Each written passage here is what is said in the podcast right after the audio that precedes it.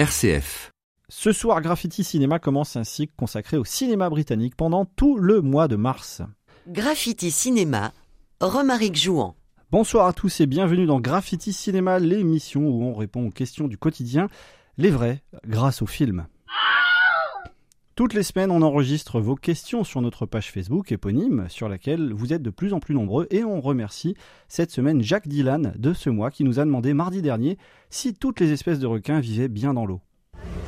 Un requin Il y a un requin dans l'eau Eh oui, Jacques Dylan. Mission accomplie. Cette semaine, on se demande si un film de 50 ans peut toujours avoir autant de vie que lors de sa sortie. On parle d'Orange Mécanique.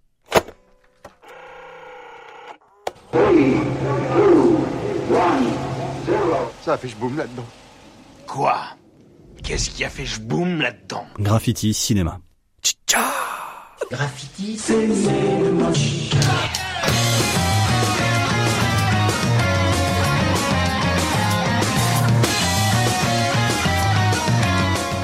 que mon papa m'a dit qu'Orange Mécanique c'était très très très violent et très très très dur à regarder, je me suis toujours demandé pourquoi il m'avait dit ça. C'est vrai que pour la génération suivante, celle des années 50 euh, qui avait vu et découvert ce film lors de sa sortie, ce film a toujours gêné, toujours dérangé, racontant les aventures d'Alex et de sa bande de violents copains qui décident de violenter à peu près tout ce qui leur passe sous le regard. Et pourtant, de génération en génération, Orange Mécanique a désormais 50 ans et est toujours un film dérangeant pour des sociétés aussi confinées que les nôtres. On décide d'en parler ce soir dans Graffiti Cinéma pour évoquer cet anniversaire évidemment, mais surtout la fascination que cet objet filmique exerce depuis tant d'années. Avec euh, ce soir en notre compagnie Arnaud Fermin qui a fait beaucoup de route pour nous puisqu'il est venu bah, d'une lointaine province et on le remercie très chaudement de participer à notre émission. Bonsoir. Salut Romaric, salut à tous. Et également téléphone, lui qui est dans une province encore plus lointaine, mais on ne le lâche jamais pour qu'il participe aux émissions. C'est Thomas qui est avec nous. Bonsoir. Bonsoir, salut.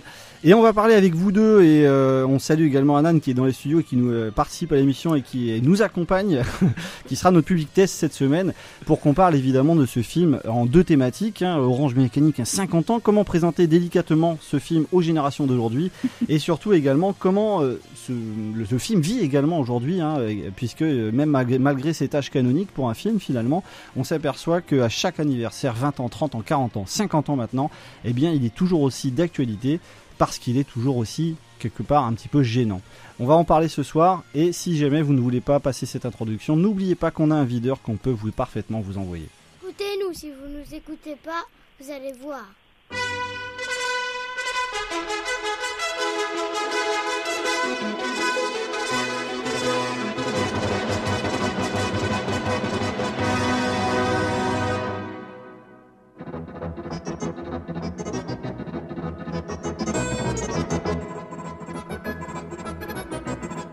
Adapté du roman d'Anthony Burgess, Orange Mécanique, Clockwork Orange, dans son édition originale de 1962, est un film d'anticipation dans lequel on peut voir une satire de la société moderne de l'époque qui fonctionne toujours aussi bien d'aujourd'hui. Alors dans une cité urbaine où tout la plupart des plans en tout cas sont tournés à Londres et dans la banlieue londonienne, vous avez des jeunes qui sont parfaitement terrifiants. Et là, évidemment, c'est pas une blague, hein, c'est pas juste une vanne. Alex Delarge, donc euh, qui est euh, le, ce, ce- ce personnage, est un sociopathe qui s'adresse au viol, enfin qui s'intéresse pardon au viol, à la musique classique, à l'ultra-violence et dirige un petit gang de voyous qu'il appelle ses droguies. Alors c'est un argon, un argon, une sorte de jargon, c'est de l'argot euh, qui, qui est créé dans le film et dans, dans le roman d'Anthony Burgess.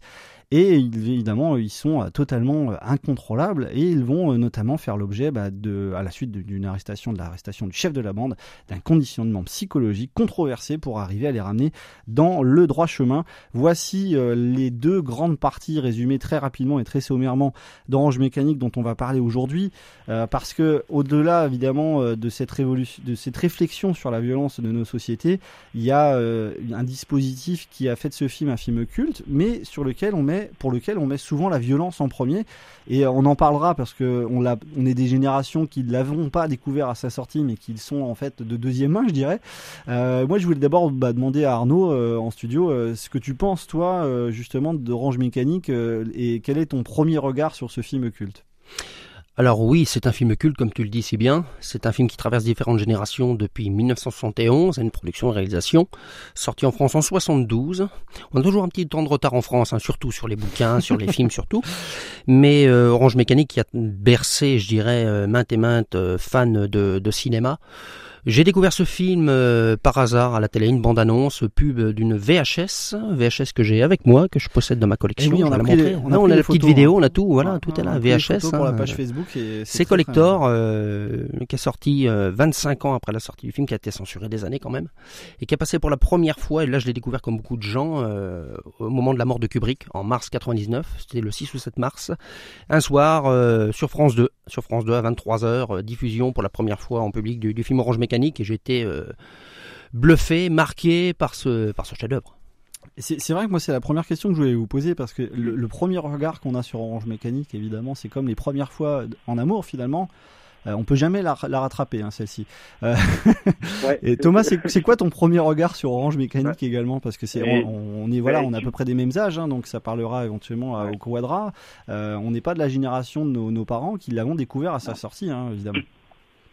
Ben, ben c'est ça, tu euh, en as parlé tout à l'heure dans l'introduction, mais euh, moi, mes parents, pareil, me disaient, euh, euh quand j'avais euh, autour de 15 ans, Orange Mécanique, t'as pas vu ça au cinéma, tu alors le film repassait au cinéma, hein, mais il fallait aller dans, beaucoup dans des, grandes villes, donc c'est un peu difficile d'accès pour les, euh, villes plus petites euh, ou moyennes, mais euh, tu, verras, c'est très violent. On, avait une sorte d'aura d'interdit autour du film. On se disait, mais quand je vais voir ça, je vais, être choqué à vie. Quoi. Hmm. Et la seule façon de le voir en France, c'était le cinéma jusqu'en 96. Euh, et la sortie VHS. Alors là, je, suis étonné, je, je, suis déçu de presque de pas être dans le studio pour voir la, cassette euh, qu'amène Arnaud. Il y a la vidéo qui euh, sortira, Thomas. De toute façon, j'ai une ah cassette qui est encore sous blister, toujours ah, Warner, une autre édition, un autre style, voilà. Moi, je les ai ah, même eu dans les mains hein, pour euh, voir bien que tu sois jaloux. Et, euh, mais c'est vrai que ce sont bah des objets collecteurs, parce qu'évidemment, là, on parle peut-être pour les, les, plus jeunes qui n'ont jamais connu Magnétoscope. Euh, c'est vrai que pour le coup, euh, se dire que ce film remonte à, à des, des, à des, à des bah, quand il sort d'ailleurs, le Magnétoscope n'existe même pas. c'est dire à quel point on va se poser des questions dans cette émission sur la, la façon dont un film vieillit finalement, parce que c'est vrai que c'est quelque chose qui est central dans le cinéma hein, depuis Georges Méliès. Mais là, pour Orange Mécanique, à la différence, je dirais, de, de beaucoup de de, de, de, films de, de, Stanley Kubrick, on constate, et en tout cas on peut s'apercevoir, que c'est toujours un film qui a, sur lesquels on a des réserves en fait, quand il repasse à la télé, sur lesquels on prend des précautions. Arnaud, je sais pas si tu ressens ça.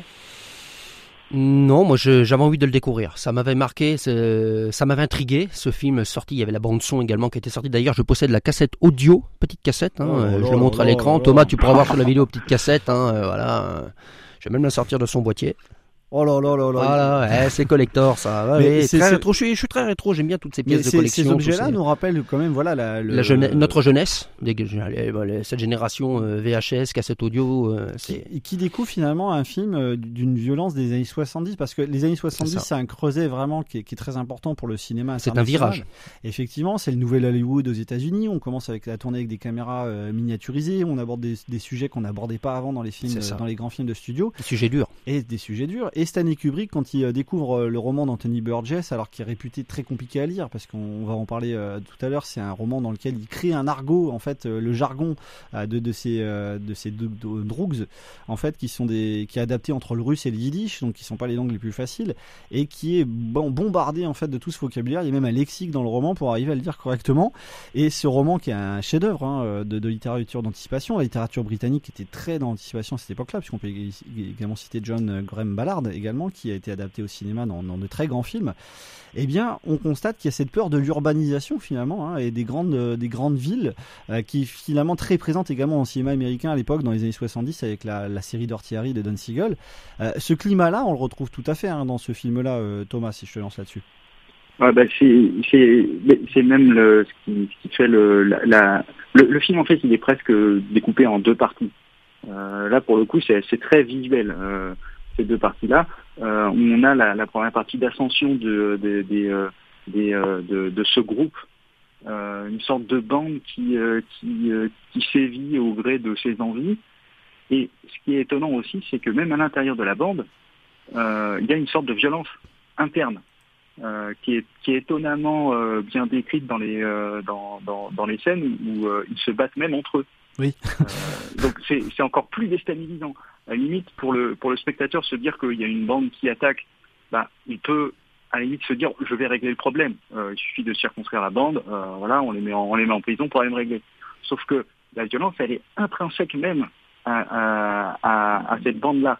C'est-à-dire qu'ils n'ont pas de, euh, ils n'ont pas d'a priori. La, la violence, c'est, c'est un acte social qui est euh, comme un autre finalement, Euh, comme l'amour, comme euh, comme le fait d'avoir des, euh, le, le fait d'avoir des amis, le fait de, de, de simplement vivre. Et c'est, c'est très très perturbant dès le début du film ça. Oui, oui, Euh, oui, c'est et- vrai que euh, on va parler de la bande son hein, et de cette scène d'intro. C'est euh, d'ailleurs, je vais le mettre euh, le morceau en, en fond sonore.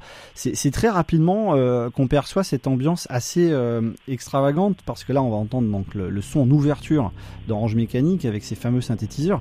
C'est- Ça commence hein, les synthés à l'époque. Hein, c'est c'est un son du futur hein, quand, quand le film sort. Et cette ouverture qui est une variation en fait sur le thème de Beethoven qu'on va entendre tout à l'heure, puisque Alex, le, le héros en fait, le, le- enfin le héros, l'anti-héros, Oui. leader de cette bande très violente, est totalement fasciné par Beethoven. Et donc euh, l'ouverture de ce film pose tout de suite un climat. Bah, Kubrick a été visionnaire déjà, Mm. une vision future euh, de des années à venir. C'est c'est vraiment impressionnant. hein. Oui, c'est Ah quand, quand c'est- quand on voit par exemple ce plan où euh, où euh, il y a le regard caméra Mhm. de euh, de, euh, de, De Malcolm McDowell. bah, sur, sur Ouais, ce thème d'ailleurs. Au Korova, au Korova Bar, ce que tu disais, Romaric, le, le coup des langues russes et tout ça, la Devochka qui chante, le coup de canne à son pote Dim, joué par Warren Clark, il y a de la violence dans le groupe, comme dit Thomas. Donc déjà, on sent qu'il y a de la tension dès le départ. Mhm. Oui, parce que ça va être un des rebondissements du film qu'on va raconter tout à l'heure, mais Mm. c'est vrai qu'on on sent qu'il y a une ambiance euh, assez, euh, alors anxiogène évidemment, mais surtout une perte de repères totale. C'est ça. C'est extrêmement pesant ce regard caméra euh, euh, avec le, le c'est une technique maintenant qui est, qui est utilisée euh, beaucoup pour pour montrer la, la le caractère euh, euh, étrange et euh, menaçant de, du personnage, c'est-à-dire le le l'acteur baisse un peu le, le visage et remonte les yeux. Si vous regardez bien le, le et on, on- comme s'il nous regardait par en dessous. Mm. Et ça donne ce côté étrange presque avec la euh, on, on est presque avec une, une lampe torche éclairée par le dessous. Et Hein, c'est- vrai euh, que pour- pour- et ça, ce, ce, ce regard, il est très long, c'est un travelling. Hein. ah oui, très, oui, très long. complètement. Et, Ça, euh, Un plan qui est très long, un plan qui- excuse-moi Voilà. Thomas, un plan qui est long, puis en plus la gueule de Malcolm McDowell, qui est impressionnant, le regard, il y a tout. Il y a tout dans ce, dans ce plan, qui est long, mais ça annonce la couleur, quoi. Et au-delà et au-delà de ça, c'est c'est un catalyseur parce que là on entend la, la bande son et les, les synthétiseurs de Wendy euh, Carlos qui adaptent donc je disais notamment la symphonie numéro 9 de Beethoven. Ils utilisent les premiers vocodeurs. euh, vous avez voilà des, des, des ouvertures euh, de, de Guillaume Tell de, de Rossini. euh, donc ce, ce film donc parce que euh, ce morceau un peu sinistre, un peu inquiétant qui ouvre le film. hein, c'est c'est le générique de début hein, euh, qu'on entendait en fond sonore, qu'on réentend plus tard dans le film avec ce fameux regard caméra. Le regard caméra euh, qui on rappelle hein, pour nos auditeurs qui euh, connaissent pas forcément euh, le jargon du cinéma est totalement interdit dans le cinéma euh, jusqu'à une période récente parce que il brise le fameux quatrième mur où en gros si on regarde la caméra on est on prend conscience qu'on est dans un film. On n'a pas le droit de regarder le spectateur. C'est totalement interdit. Et c'est pour ça que dans ce cinéma des années 70 quand on le voit aujourd'hui on peut être moins frappé pour les jeunes générations par un regard caméra mais à l'époque c'est hyper glaçant. c'est un, dispositif euh, de narration et, et un plan parfaitement, je dirais, poignant et qui euh, finalement, euh, avant notre premier extrait, euh, finalement, je dirais, dépassionne le, le débat autour de la, de la violence de ce film-là, parce que la violence, moi, tel que mon père me l'avait vendu, je l'avais imaginé dans ma tête, gore. Mm. Voilà, euh, des, des, des, des, bras arrachés, des On choses joue sur la suggestion, là. Et effectivement, On fait Arnaud, travailler l'état d'esprit du public, et ce, ce film a été visionnaire, mais en plus a ouvert des portes à d'autres films, euh, comme notamment Les Chiens de Paille, la même année en 71 avec Dustin Hoffman. Oui. Magnifique. Suzanne George, Dustin Hoffman, et il y a aussi Délivrance. Oui. Délivrance de John Boorman, sorti en 72 avec John Voight, euh, Burt Reynolds, Ned Beatty et Ronnie Cox. Oui, et c'est ce climat-là, on voit hein, que finalement ce, ce film a catalysé énormément d'influences esthétiques, artistiques euh, et sociologiques pour arriver à devenir l'immense classique Mais les qu'il est devenu. 70 ça a ouvert la porte aussi. Après, il y a eu euh, Massacre à la tronçonneuse de Tobe Hooper. Il y a eu Les Dents de la Mer qui ont beaucoup travaillé sur les suggestions. C'est une vague. C'est c'est c'est la période phare des, du cinéma, les années 70, c'est un virage. hein. Une très très grande période Ah oui. effectivement pour le cinéma. Moi je vous propose un premier extrait euh, justement de, de, de ce film-là. Le plan d'action justement qui est une scène qui est quasiment à la, la moitié du film puisque c'est un film qui est constitué de deux parties particulièrement quasiment euh, équilibrées de manière parfaite. Donc une première partie de violence urbaine où Alex est le chef de cette bande. Il se fait trahir euh, au sein de sa bande, il se fait arrêter puis après il se fait en gros rééduquer pour devenir quelqu'un de socialement acceptable. Euh, et les deux parties sont tout aussi intéressantes l'une que l'autre, voire tout aussi violentes, parce que c'est pas le même type de violence qui est exercé, évidemment. Tout en longeant avec eux la marina, j'étais calme en apparence, mais je réfléchissais ferme. Donc à présent, c'était Georgie le général. C'était lui qui nous disait quoi faire et quoi ne pas faire, avec ce béné ricaneur de dîme comme bulldog. Et brusquement, j'ai miri que réfléchir c'est bon pour les gens gloupides, mais qu'un malin puise dans son inspiration et dans ce que le vieux lui envoie. Justement, une musique divine venait à ma rescousse. Par une fenêtre ouverte, la stéréo me parvenait, et j'ai soudain miri mon plan d'action.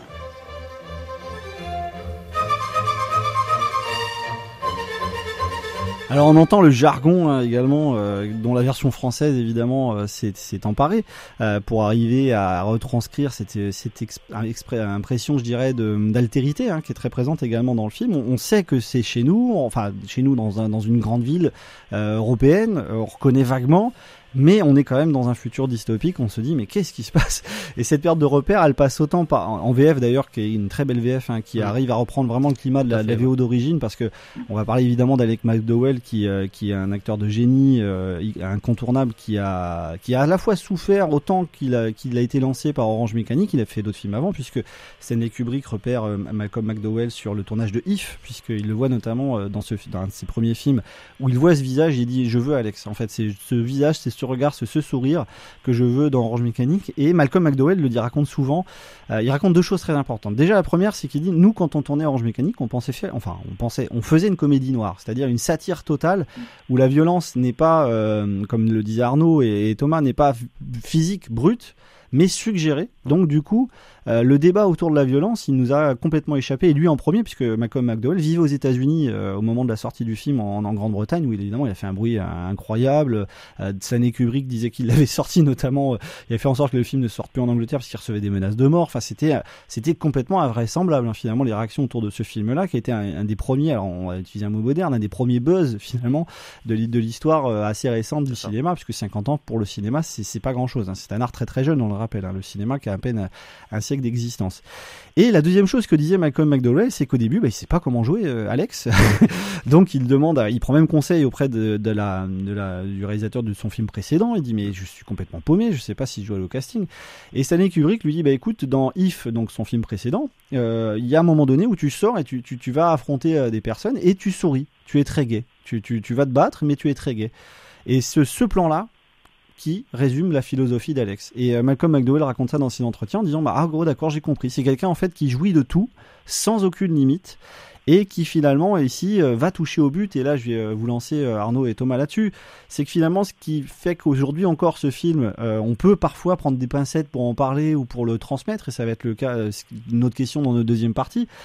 Parce que finalement, il y a quelque chose de quand même très prégnant dans ce film-là, c'est que c'est un, c'est un jouisseur qui n'a aucune limite. C'est-à-dire pas de violence, pas de code moral, rien du tout. Et ça, c'est terrible aujourd'hui encore à regarder parce qu'on se dit, mais euh, ce mec-là est un produit de notre société à nous également. Euh, Arnaud. Oui, et d'ailleurs, je dirais, j'ai une grande pensée pour Heath Ledger qui s'est inspiré du personnage de Malcolm McDowell oui, oui, pour jouer le Joker. Cette Oui. jouissance, ce sourire, cette violence, bien sûr. c'est ce qu'on retrouve. Et Heath Ledger, dans j'ai pas mal de bon, dans ma collection Batman, pas mal de magazines où Heath Ledger expliquait à l'époque pendant le tournage. Je me suis inspiré de ça, un truc à la Orange Mécanique. Rien à voir avec Nicholson qui était un clown sarcastique, un psychopathe, mais Oui, on en avait autrement, c'était hein. le clown, c'était le prince du crime. Sauf que là, on a affaire à un psychopathe. Et d'ailleurs, on rappelle euh, l'excellente émission sur le Joker au cinéma, du, un petit programme qui s'appelle Graffiti Cinéma, où il y avait déjà Arnaud Fermin qui était là. hein. C'était super, un super moment. Il Ah fait ouais. la plupart de nos bonnes émissions, on va l'inviter plus souvent. Ah, c'est un plaisir de venir à chaque fois de partager ça avec les auditeurs, les passionnés, hein, super. Bien sûr, et non, non, mais c'est vrai que par, par, par le, pour le coup, ça nous permet également de comprendre que des personnages euh, qu'on pourrait imaginer en, en gros un plus extravagants comme le Joker et les, les comics notamment. Ont été inspirés par d'autres. Euh, voilà, part d'une réalité très C'est l'un des plus grands méchants du cinéma d'ailleurs, et euh, on va le dire plus tard dans l'émission, je veux pas spoiler, mais bon, il y a un grand méchant du cinéma qui a joué dans ce film d'Orange Mécanique. Et oui, on va en parler Eh parce ouais. que ça, c'est une des nombreuses anecdotes euh, qui fait rire Thomas parce qu'il il la connaît évidemment. Suspense. On va vous la garder pour la deuxième partie. Ah oui, oui. Thomas, justement, oui, ce côté euh, jouisseur du personnage d'Alex, dans, dans cette folle extravagance-là, euh, là, on touche au but. On voit vraiment que c'est ce qui pose finalement le plus problème aujourd'hui, même Oui. aujourd'hui, aux 50 ans de ce film. Euh, ça, il- finalement, c'est un film qui a très bien vieilli et qui vieillit toujours bien parce que bah, il est toujours aussi pertinent qu'à sa sortie finalement. Ben, c'est ça le, le, le, le, le point même du film. Euh, c'est ça qui dérange le plus dans le film. C'est pas tant euh, de, de montrer une sorte de violence qui est euh, qui est cartoonesque, presque kitschissime. Ah, pas toutes les pas toutes les pas tous les actes de violence qui sont décrits dans le film, mais euh, euh, beaucoup d'actes, euh, notamment d'actes sexuels quand euh, quand le, le- le- la, la, la séquence en accéléré Mhm. euh, montre qu'effectivement il, il, il, il fait l'amour, mais euh, c'est presque mécanique. Oui, c'est sur, la, la- la- la- du Beethoven d'ailleurs. Non, voilà. c'est- sur le guillotine de Rossini. Ah pardon, autant pour moi. Alors attention. Il n'y a y a pas de mal, on va pas se fâcher avec Rossini. euh, Ah, surtout que j'aime bien ces tournes d'eau. Quoi. non, non, non. Non, mais on va, la- on va être obligé de la garder au montage cette, cette vanne. Ouais. C'est dans, la, euh, c'est dans la boîte. Hein. Voilà, mais ceci dit, bon après il faut pas évacuer le débat Non. parce que c'est un film fascinant Non, et, mais- et la, la question de la transmission se posera, mais évidemment cette scène de viol on ne voit rien parce qu'elle est suggérée évidemment, elle est ultra violente, mais elle se fait également et c'est là où il y a tout le malaise, c'est qu'elle se fait dans un plaisir total. On en avait parlé sur Robocop où euh, ce qui était le plus malaisant, c'était le fait qu'il y ait des gens qui rigolent alors qu'ils sont en train d'exécuter quelqu'un. Là, il chante Singing in the Rain, alors qu'il pour l'anecdote, euh, on avait dit à Malcolm McDowell, eh ben, chante ce que tu veux. Il avait chanté celle-ci parce que c'est la seule Ouais. qu'il connaissait par cœur de toutes les chansons euh, dans, dans, dans son cerveau.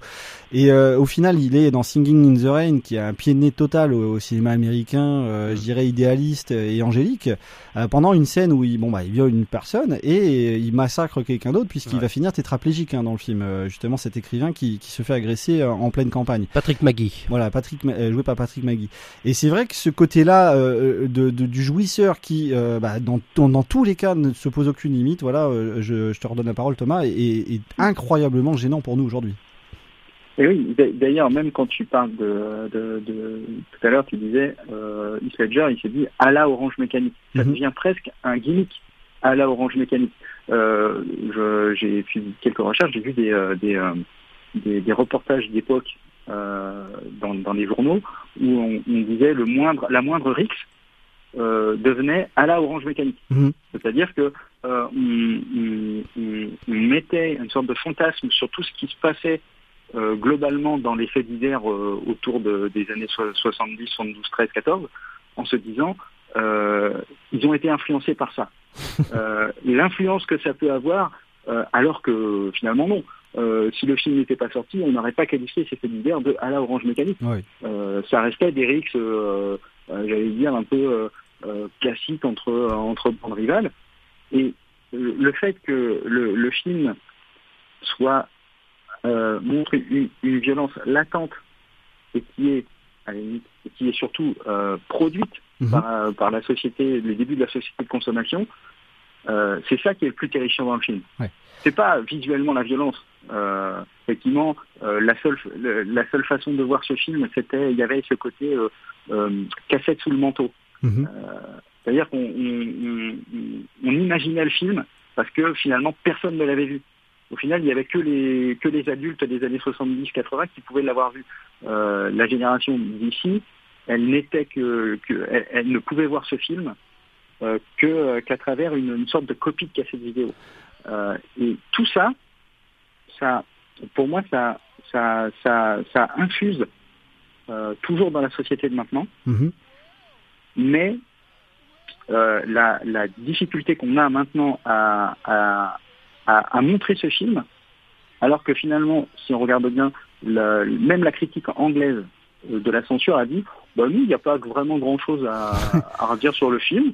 Euh, il est visible, alors évidemment par des adultes, mais euh, il est visible. Il n'y a, pas- il y a rien de de- de- d'aussi subversif visuellement euh, qu'on qu'on devrait l'interdire. Ouais. Et c'est toujours étonnant de, voir à tel point que même maintenant, le film il n'est pas diffusé en clair à la télé. Voilà. Même maintenant, il n'est pas diffusé en clair à la télé. Alors que, C'est totalement hallucinant, hein, effectivement. alors que et- sincèrement, quand on le regarde, oui, c'est un, c'est un film violent et dérangeant, mais euh, on a vu tellement d'autres films graphiquement beaucoup plus violents, pervers et qui euh, et qui jouissaient de cette violence. Parce que finalement, dans le film, ce qu'il nous montre, euh, Kubrick, il ne, jouit, il, ne, il ne jouit pas de la violence qu'il montre à l'écran. Mhm. Il la dénonce réellement. Ouais. Quelque part. Hein Ouais, c'est juste et, euh, et c'est tout l'intérêt de, de- du coup de tu parlais de ce film parce que le mettre en discussion c'est mettre en perspective évidemment euh, canaliser et comprendre en fait ce qu'il montre comme violence pour en tirer évidemment euh, les leçons parce que c'est tout l'intérêt de Kubrick qui a toujours fait de manière euh, parfaitement euh, génialissime euh, les meilleures leçons de pédagogie pour nos sociétés modernes dans, dans la plupart de ses films hein, sur l'exploration la destinée euh, de manière métaphysique et parfois empoulée pour ses euh, détracteurs. Mais c'est euh, des cinéastes aujourd'hui encore euh, dont on respecte le plus le génie euh, de l'histoire. Moi je vous propose comme on Ah, a la mi-temps de, de l'émission bah, de, passer le morceau d'Alex Elbé là on entendait euh, notamment une scène en fond sonore euh, où Alex se fait martyriser par ses anciens amis après avoir été trahi puisque c'est là aussi où le film est particulièrement euh, c'est que les anciens amis qui violentaient hein, avec C'est un Alex cercle vicieux en fait. hein. voilà et fait ben, une boucle. hein. et ben il les retrouve après dans la rue euh, quand il a tout perdu En agent de police. et ils sont agents de police ça le pire. ça devient des bobbies de, de Londres et euh, ils vont évidemment le violenter et, et le massacrer, enfin le laisser quasiment pour mort en, en pleine forêt. Donc une scène euh, hautement traumatisante avec ce thème dont on vous avait parlé tout à l'heure. Nous, on va, on va en écouter pour cette pause musicale un morceau un peu plus apaisant. C'est le morceau d'Alex Elbé.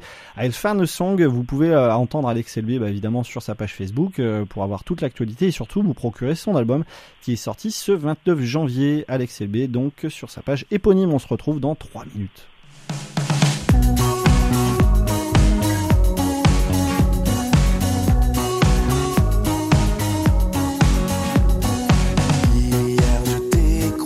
Dans la rue, ton bras m'a frôlé presque nu. Vague de chaleur, comme si d'un coup j'avais un cœur.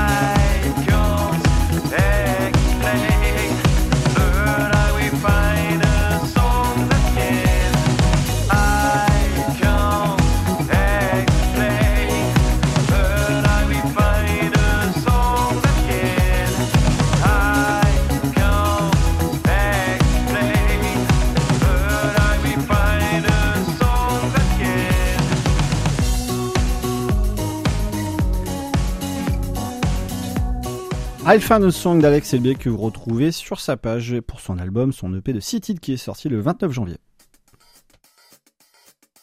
Graffiti Cinéma. Graffiti Cinéma. Écoutez-nous sur Orléans 91.2 FM, AJ1 sur 87.9. à Montargis sur 90.3. Vous nous écoutez à Pithiviers sur 95.1. Et vous pouvez aussi nous écouter sur Spotify et Apple Podcast. C'est pas la classe, hein, Vous comptez expliquer tout ça? Non, on dit rien. Bienvenue sur RCF Loire et vous écoutez Graffiti Cinéma. Ce soir, on parle d'Orange Mécanique qui a 50 ans. Et figurez-vous que quand il avait 20 ans, il interpellait déjà les gens au JT de France 2.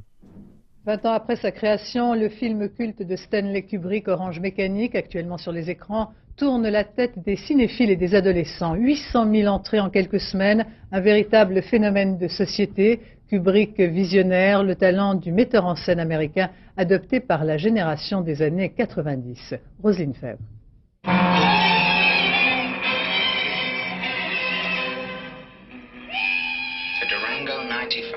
Orange Mécanique était en fait une bombe à retardement, le chef-d'œuvre polluant de Stanley Kubrick n'a apparemment rien perdu de son pouvoir. La violence est la matière première. Alex et ses trois copains forment les quatre équipiers du mal. Déguisés en clowns tragiques, ils tuent, ils violent. Le sang est leur seule tache de couleur dans ce monde ingrat.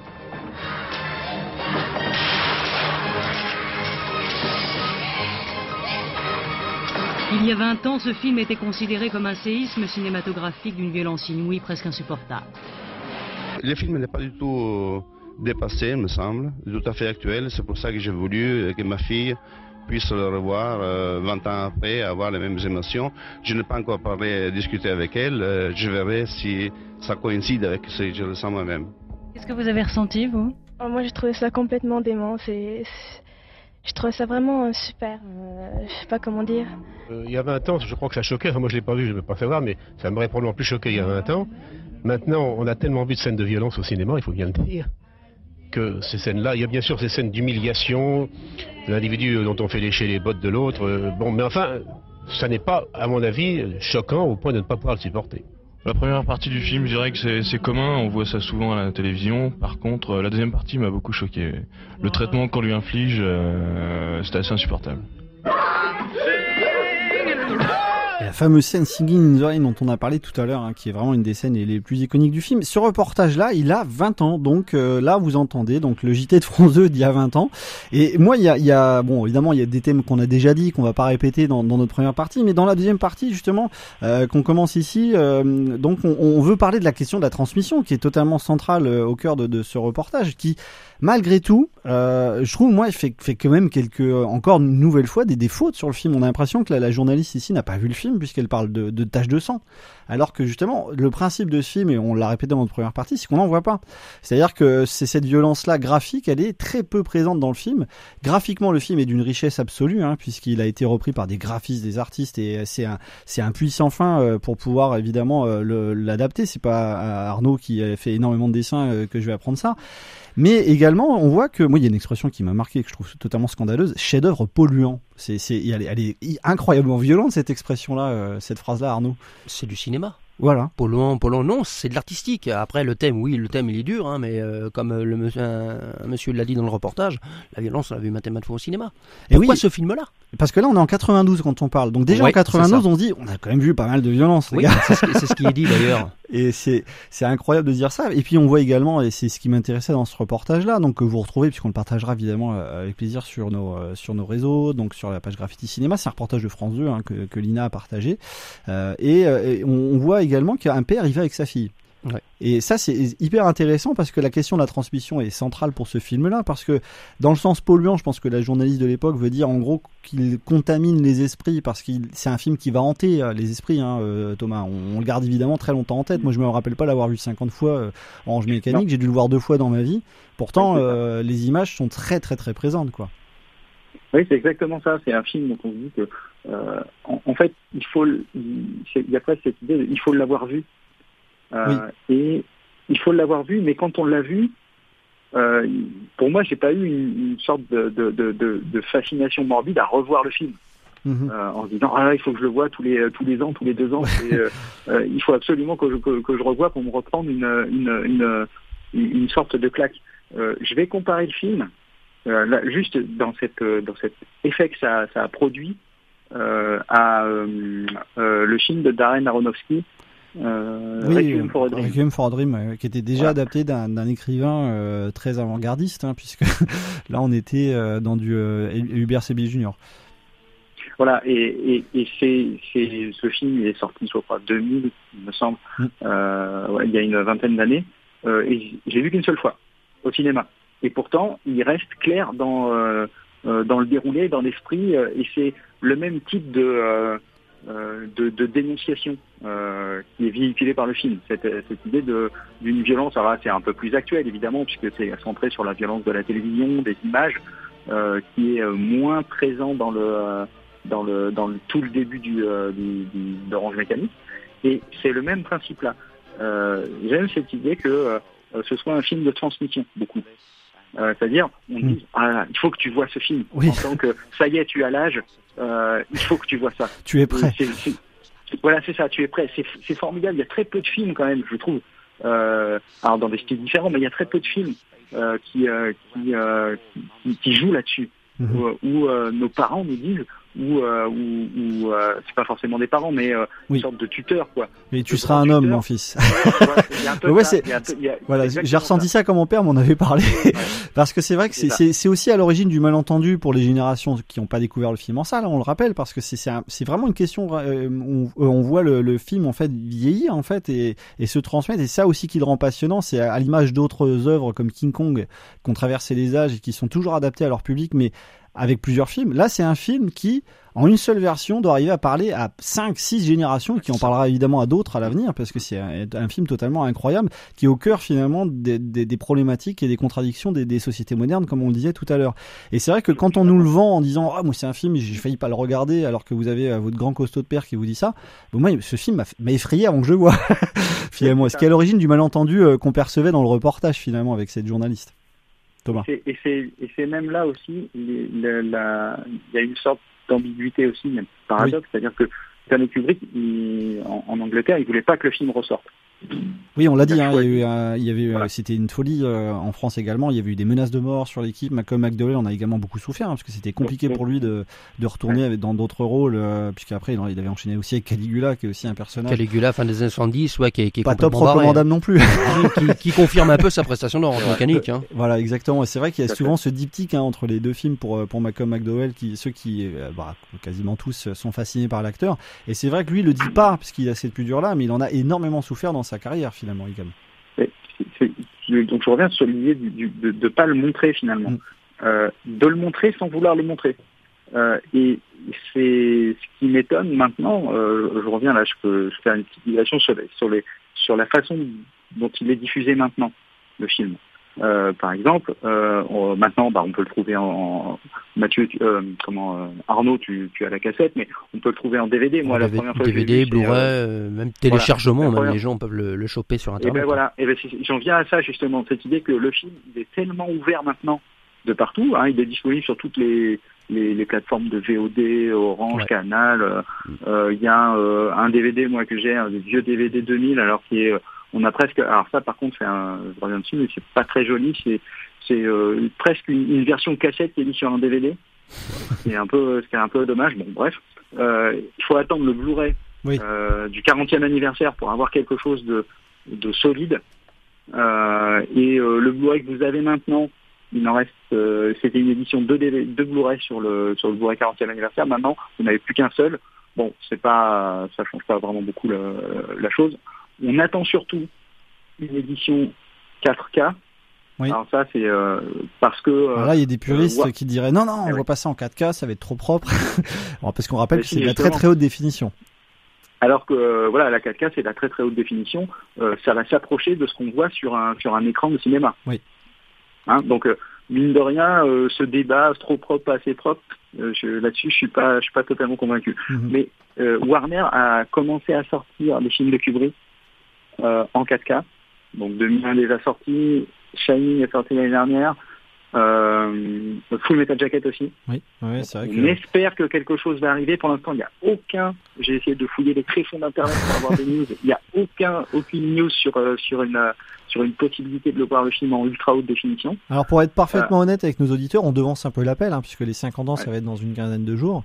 Euh, et on, mais effectivement, on aimerait bien avoir des, des annonces là-dessus, parce que c'est c'est extrêmement dommage. Ouais, quand on demande à- aux personnes de citer trois films euh, de Stanley Kubrick, évidemment, il y a systématiquement Orange Mécanique dedans, quoi. 2001, Orange Mécanique. euh, après le troisième, bah, vous débrouillez. Full Metal Jacket ou Shining, l'un ou l'autre. Ou Marilyn Dunn.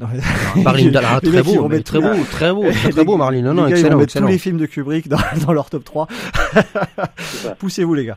Et non, mais c'est ceci dit, voilà, c'est une itération qui revient très fréquemment et qui est évidemment adossée à, jamais à, la filmographie, euh, la, la- une des plus denses de l'histoire, de, de- qui, est, qui est celle de Stanley Kubrick, et on y reviendra dans d'autres émissions évidemment. Mais c'est important, ouais, voilà ce que dit Thomas, c'est que les rééditions euh, montrent qu'il y a finalement encore une fois un malentendu et une forme de de, de malaise encore avec euh, avec Orange Mécanique qu'on qu'on va pas vendre ou transmettre comme les autres films de Kubrick. hein. Arnaud, je sais pas si tu as ressenti ça également.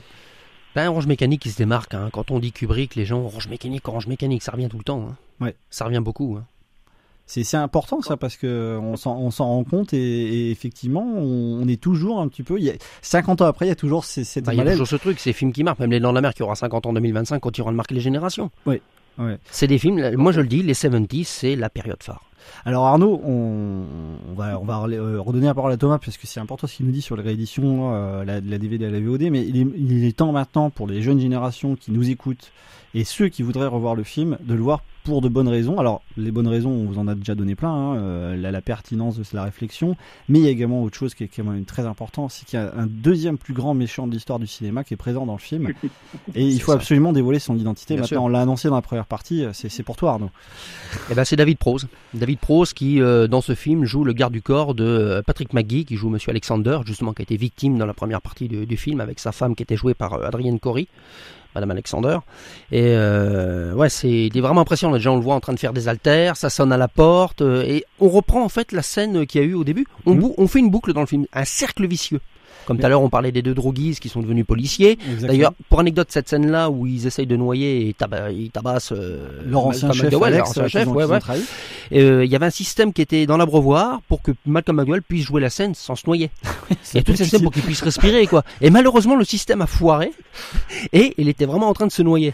Et on voit le plan, c'est un plan quand même qui dure une minute, c'est assez long hein, pour un plan, c'est c'est très très long. Mhm. Et il, est en train, il était en train de souffrir vraiment, de, de se noyer. hein. Ah oui, oui, non, mais Ah, pour anecdote, oui, oui, il y, a, il y a des petites anecdotes sur le film, des petites choses, des petites histoires qui se sont passées. Alors David Prose, là les plus jeunes ils vont dire Ah, ouais David euh, t'es gentil avec ton exclu, euh, mais euh, est-ce qu'il a un autre nom de, de on va dire euh, un nom d'acteur quoi? Euh, Bon c'est son nom d'acteur, mais est-ce qu'il a éventuellement un nom de scène? Euh, Je pense que tu peux le balancer Arnaud. bah bien sûr Dark Vador, Dark Vador. parce que j'imagine ceux qui nous écoutent qui savent qui n'ont pas fait le rapprochement Dark Prose Dark Vador, ce qui est tout à fait logique parce qu'on rappelle que David Prose en fait c'est celui qui est dans le costard de Dark Vador, mais qui est C'est pas ça. la voix de Dark Vador. Qui n'est pas la voix. La voix qui, est, qui, est, qui est en- dans la VO de James Earl Jones, Voilà, qui joue qu'il- Tolsanum dans Conan le Barbare. Mais ils ont essayé parce que David Prose il joue Ouais. Dark Vador euh, quand Oui. on entend les Oui. prises sans la voix de Mm. James Earl Jones euh, Ouais. en fait voilà et George Lucas bah Thomas tu vois on, on va le dire en quelques secondes.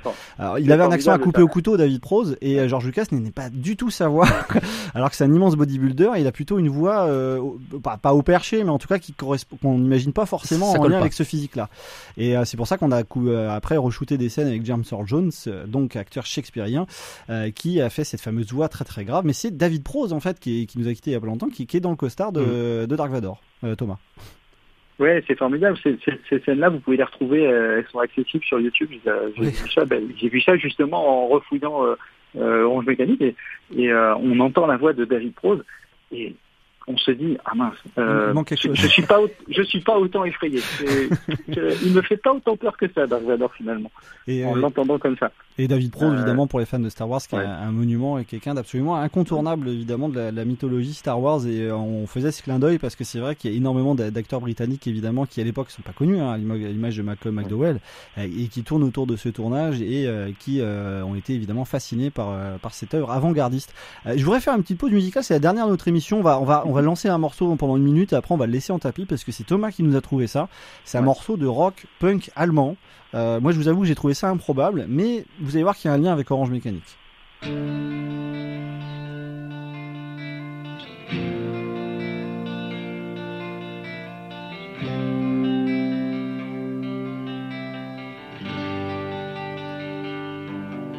In einer Welt, in der man nur noch lebt, damit man täglich Roboten geht, ist die größte Aufregung, die es noch gibt, das allabendliche Fernsehbild. Jeder Mensch lebt wie ein Uhrwerk, wie ein Computer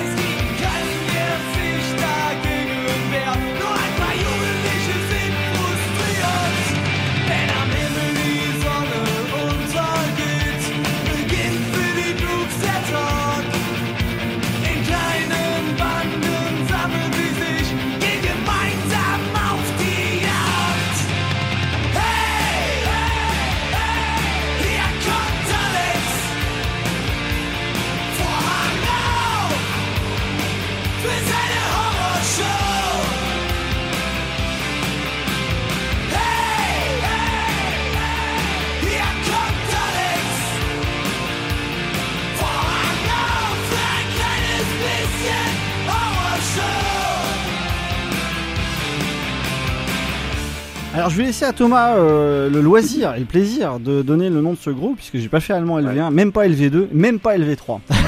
Ah, c'est dommage. Ce sont des Tottenhausen. Alors, des Tottenhausen, c'est- ce qui, est, ce qui est très drôle, c'est un groupe de punk euh, allemand des années 80.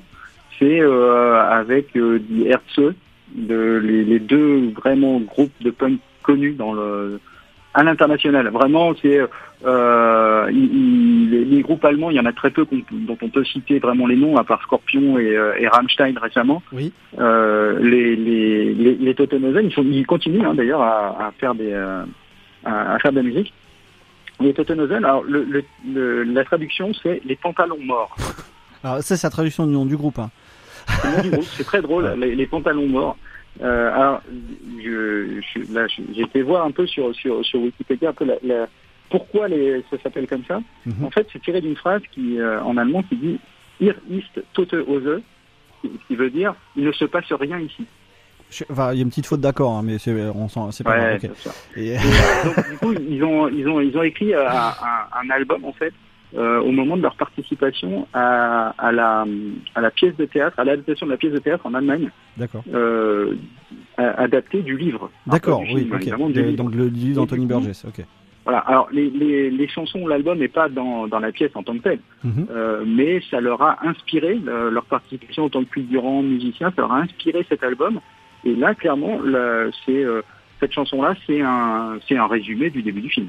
D'accord. Euh, voilà, euh, je vous fais pas la, la, la traduction complète parce que j'en serais incapable, mais euh, mes, mes souvenirs de de- d'allemand LV1 euh, sur le, tout le premier couplet qu'on a entendu, c'est ça, hein, c'est l'idée que le le, le, la- le monde robotise les gens, infantilise les Mhm. gens et qu'on tous les jours on, on perd de plus en plus d'humanité et arrive Alex, c'est le c'est le refrain du, de, de la chanson. Euh, entre ici Alex, en gros voilà c'est ça. Euh, et du coup bah il est là pour dynamiter tout ça quoi. Ok, bah très bien. Et bah, merci de nous avoir parlé de ce morceau-là, parce que c'est vrai que les Tottenhausen, on mettra les références évidemment sur notre groupe, parce que c'est pas forcément le, le groupe, on va dire, le plus facile à trouver. Retrouvez toutes nos émissions sur Apple Spotify, ah mince, Spotify et Apple Podcast. Ah ouais. Tu veux que j'appelle un exorciste? Pourtant, c'est bien écrit sur la feuille, là, regarde. Alors, retrouvez toutes nos émissions sur Spotify et Apple Podcast. C'est bon, c'est exactement ce que j'avais dit depuis le début. Je suis perdu Vous écoutez Graffiti Cinéma, nous parlons d'Orange Mécanique pour encore quelques minutes euh, en compagnie d'Arnaud Fermin, donc euh, vidéaste, euh, acteur, Et heureux d'être là. Heureux d'être là. Ah, bien sûr. Ah, faut le noter, faut Ça, c'est un très beau métier également. et qu'on remercie très chaudement d'être venu euh, encore une fois nous voir. Bah, parce merci à tous, que, hein. Voilà, euh, bon, euh, c'est plus un invité, Arnaud, c'est un ami, c'est un membre de la bande. Et on est très content en tout cas de profiter euh, de ton expertise sur ces films-là. On rappelle, Merci beaucoup. euh, Arnaud, que tu as une page Facebook hein, qui est consacrée à Orange Mécanique pour, euh, pour tous ceux qui nous écoutent là et qui seraient intéressés d'avoir des actus sur le film. Ouais, alors Orange, bon, c'est une petite page toute simple hein, qui s'appelle euh, Orange Mécanique 50 ans, qui a vu le jour euh, en janvier dernier. Une page euh, toute fraîche, euh, toute neuve, toute jeune, où je partage différents liens du film, des extraits, des bandes annonces, quelques pièces de ma collection. Également. euh, On en a- on en a des avec belles ici, Quelques hein. abonnés Ah tout ouais. doucement qui viennent à mesure. Bon, c'est une petite page qui vient tout juste de démarrer, mais c'est un plaisir de, de partager cette, euh, cette passion pour, euh, pour ce film, pour ce chef-d'œuvre du cinéma. On, Mais- on reste mais- dans le cinéma parce qu'Orange Mécanique c'est vu comme de la violence. comme- Non, on reste dans l'artistique. Moi, c'est c'est le côté artistique de ce film qui me plaît. Cette intrigue, l'acteur Malcolm McDowell, Kubrick, les prises de son, les prises de vue, l'esthétique, euh, comment ça a été travaillé. C'est un film qui m'intriguait euh, à l'époque quand je l'ai découvert en 96, comme on a dit au début de l'émission, sorti en VHS, qui avait été diffusé sur Canal Plus pour la petite histoire en novembre-décembre 96, et qui a quand même eu deux petites diffusions télé, mais sur des chaînes théma comme Arte en 2003, avec le cycle Kubrick. En VO, c'était vraiment impressionnant. Je l'avais enregistré à l'époque, en cassette toujours. Je suis très, je suis un ancien. Ça arrive au meilleur. ça me plaît. Et puis qui, était, qui avait été diffusé au moment de la mort, comme je l'ai évoqué, de, de Kubrick en mars euh, 99 sur France euh, 2 à 23h, un dimanche Alors, soir. Évidemment, euh, vous avez compris avec cette émission qu'on n'allait pas refaire l'histoire complète de, de, de Orange Mécanique parce que c'est évidemment un film. Ah bah on pourrait débattre pendant des heures. Voilà, on serait heureux d'en parler pendant des heures, mais l'objectif pour vous avec cette émission, c'est de vous donner envie- également envie de le découvrir et, euh, et de faire cette démarche-là, de rencontrer ce film-là, parce que je pense aussi également, c'est c'est comme ça quand on a parlé avec nos expériences personnelles, c'est parfois quand on, on vous le transmet, euh, on peut euh, avoir ce malentendu sur le film, et c'est tout l'intérêt quand on le découvre par soi-même, quand on a envie de le faire et pas quand on vous dit de le faire, euh, qu'on trouve en, finalement tout l'intérêt de ce, ce film-là. Thomas, je voulais te laisser euh, en gros pour le mot de fin. Comment tu t'y prendrais pour transmettre euh, ce film? Parce qu'on sait que tu as un enfant, que tu pas envie de le traumatiser avec Orange Mécanique, mais peut-être qu'un jour, à un moment donné, il va t'amener à le voir. Comment tu vas faire? Je voudrais savoir si tu avais écrit ton pitch.